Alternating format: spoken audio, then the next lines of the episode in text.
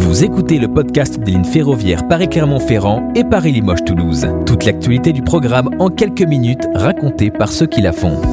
Dans cet épisode Avis d'experts, nous parlons du génie végétal, une composante innovante et durable pour le génie civil.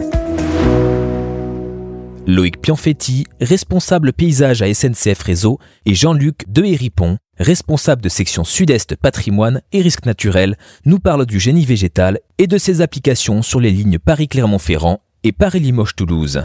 Les génie végétal sont des, techniques très très très anciennes qui étaient basées euh, sur euh, l'observation euh, des hommes dans leur dans leur écosystème, dans leur fonctionnement, et qui ont utilisé ces techniques de, de, temps immémoriaux, des techniques qui permettaient de drainer des terrains, qui permettaient de, de stabiliser des berges, etc.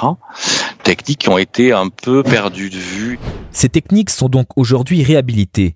Comment ça marche? Ça reste beaucoup d'observations euh, parce que ce sont des fonctionnements globaux.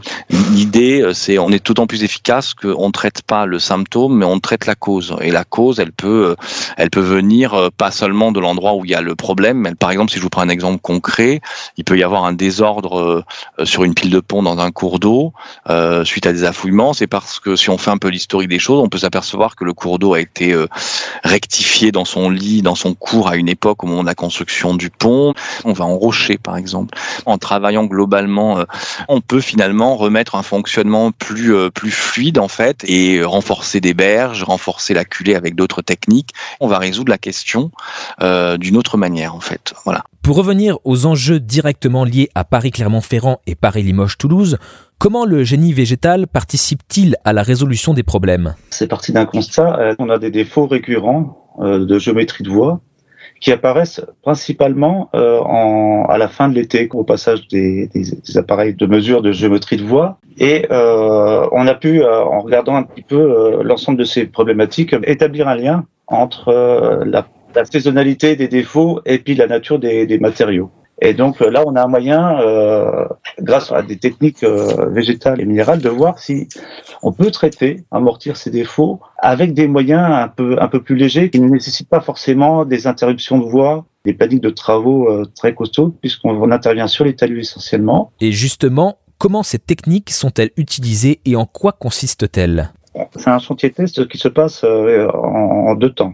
Il y a une partie qui est de monitorer le remblai, poursuivre la variation de teneur en eau pour euh, mesurer les, tassements, et puis la réalisation de cinq plots avec différentes techniques, et puis on va mesurer en fonction du temps euh, leur effet sur euh, la tenue géométrique de la voie. Donc c'est ça qui est intéressant, c'est qu'on va utiliser plusieurs techniques, dont des techniques par exemple de masque où on va mettre des revêtements, euh, par exemple herbeux ou autres, qui vont absorber euh, beaucoup l'eau. Et après des techniques aussi plus actives où on a un racinaire peut-être plus profond qui va armer euh, un peu plus le, le, le, système terreux et en même temps pomper encore et voir conduire l'eau plus bas. L'idée c'est de lisser, c'est-à-dire d'essayer d'avoir le moins possible d'écart entre le moment où c'est très sec et le moment où, où c'est plus humide. Et comment se passe la mise en place des techniques? Et combien de temps mettront-elles pour avoir un effet réel sur le remblai? On est dépendant de la saison suivant les techniques végétales.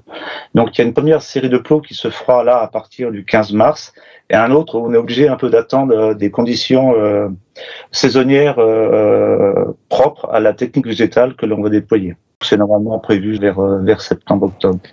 Et après, il faut laisser effectivement le temps à la végétation de faire son, travail, son développement. Donc, Là, il faut, il faut compter que globalement, on est au printemps 2021. On aura un premier état à la fin de l'année 2021, mais je pense qu'il faut avoir un peu de patience, c'est-à-dire qu'on mesure déjà les premiers effets en fin 2022. Cette expérimentation a été qualifiée d'inédite. Pourriez-vous nous expliquer en quoi? Mais dans ce domaine de l'action sur la teneur en eau, c'est un peu une première et c'est très attendu puisque euh, potentiellement, si ça marche bien, euh, ben, il y a beaucoup d'infrapôles qui sont intéressés par cette technique. L'idée de tout ça, c'est de voir comment, quand on modifie à la, fois la géométrie de la surface, sa constitution dans son profil, et éventuellement les végétaux qu'on peut y mettre, quels sont les jeux entre tout ça. Il y en a peut-être qui seront même défavorables, mais c'est intéressant justement pour essayer de, de comprendre qu'est-ce qui se passe et qu'est-ce qui peut aller vers une amélioration de la saturation hydrique euh, du corps de remblai en quelque sorte. Venez d'écouter Avis d'expert Génie végétal, des lignes ferroviaires Paris-Clermont-Ferrand et Paris-Limoges-Toulouse.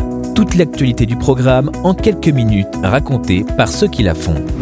Train d'équilibre du territoire, performance de l'infrastructure, nouvelles rames, service aux voyageurs, maintenance des trains, management collaboratif.